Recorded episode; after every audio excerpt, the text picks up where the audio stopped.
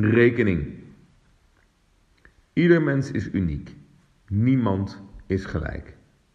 Maar iedereen is gelijkwaardig. Toch zijn we ergens allemaal wel gelijk. Gelijk voor de wet bijvoorbeeld. En in welke bijdrage we aan gemeenschappelijke waarden dienen te leveren. We zijn vrij en gelijkwaardig, maar dus ook verantwoordelijk voor elkaar, de ander, het geheel. Daarin zijn we gelijk. Ik bespeur in de samenleving een enorme vrijheidsverwarring. De vrijheid te worden wie je bent, LHBTQ, overtuiging, ras en afkomst gelijkwaardig, staat op gespannen voet met hoe je deelneemt aan, zeker onderdeel bent van, het economisch, maatschappelijk en sociaal verkeer. Of het nou een gezin, een organisatie, een vereniging of de maatschappij als geheel betreft, we moeten zaken regelen omwille van veiligheid, gezondheid en andere gemeenschappelijke waarden. Ongeacht je geaardheid. Met ieders verantwoordelijkheid daaraan bij te dragen. Vaak met regels, zonder aanzien des persoons. Rekening houden met anderen, zodat we op elkaar kunnen rekenen. Onder het mom van ik ben vrij om te zijn, wordt heel vaak die bijdrage niet geleverd. Wel de rechten, niet de plichten.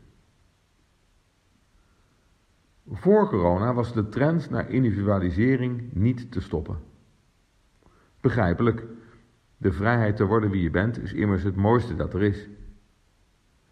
Covid leert ons weer omgaan met beperkingen. Niet alles is vanzelfsprekend. In dit geval toegang tot maatschappelijk verkeer. Omgaan met schaarste leidt tot misgunnen en tot onderlinge strijd op overtuigingen. Ook in het vaccinatiebeleid zijn er believers en non-believers. Corona maakt dus duidelijk dat er een grens zit aan individualisering. Corona is simpelweg een last en een risico dat we gezamenlijk moeten dragen.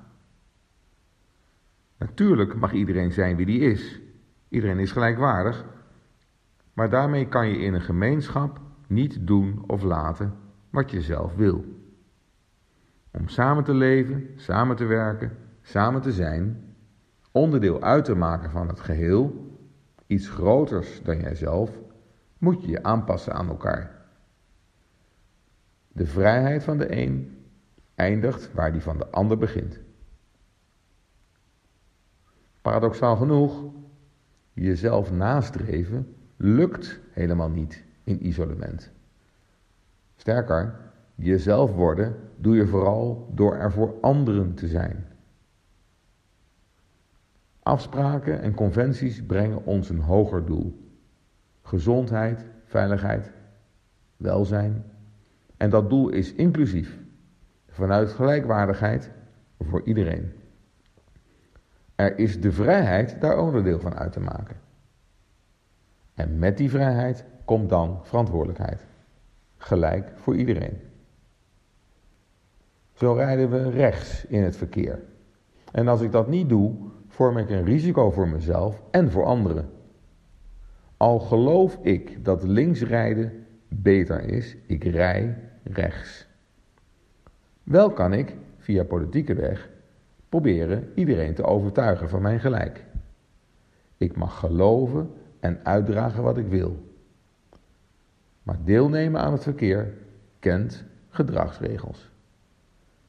Niet voor niets zijn in onze samenleving kerk en staat gescheiden. Post-COVID kunnen we de rekening nu langzaamaan opmaken. We zijn uniek, gelijkwaardig en gelijk.